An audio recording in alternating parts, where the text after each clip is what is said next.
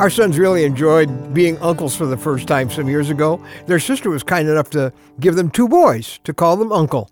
The youngest grandson at the time was four years old, and he really enjoyed how his uncles played with him. They kept finding quarters in his nose or his ear.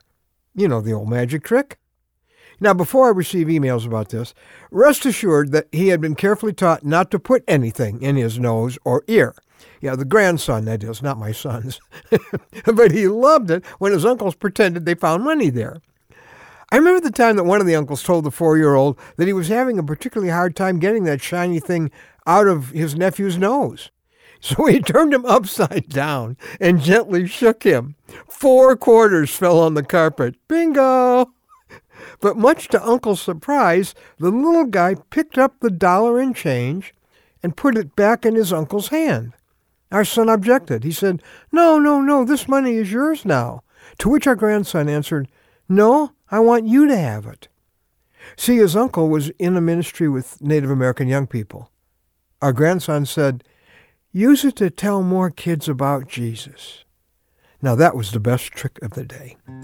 I'm Ron Hutchcraft, and I want to have a word with you today about turning money into treasure. Without being told, our little guy understood that some of what he has isn't for him. It's for helping other people hear about Jesus. The secret here is that he was only giving back to the person who gave it to him in the first place, right? Just like us when we give to the work of God on earth. We're just giving it back to the one who gave it to us in the first place.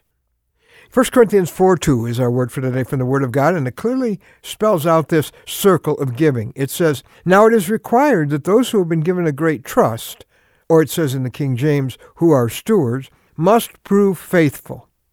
See, what you have is a, a trust from God, which He expects you to use faithfully, especially when it comes to it being available for the work that His Son gave His life for.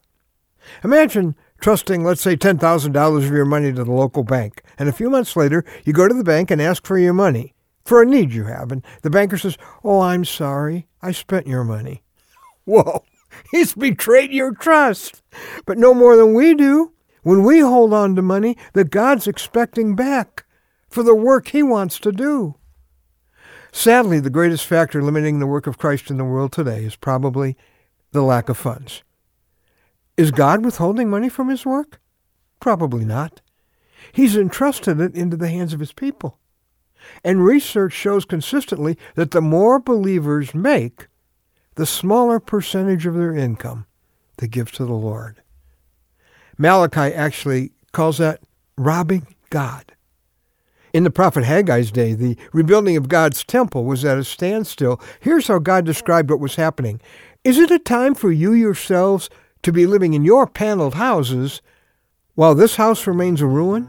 My house, God says, remains a ruin, while each of you is busy with his own house. Well, that could be written today. There's a world of people God so loves, whose only hope is to know about Jesus, who deserve at least a chance to know him. 150,000 of our fellow humans every day go into eternity, ready or not. You know, there are servants of Christ poised around the world and across the country to lay down the rest of their lives to tell those people about Jesus. All they need is the money to send them. And it isn't there. Satan has been able to stop the workers from stepping up, so he tries to stop the bullets from getting to the army.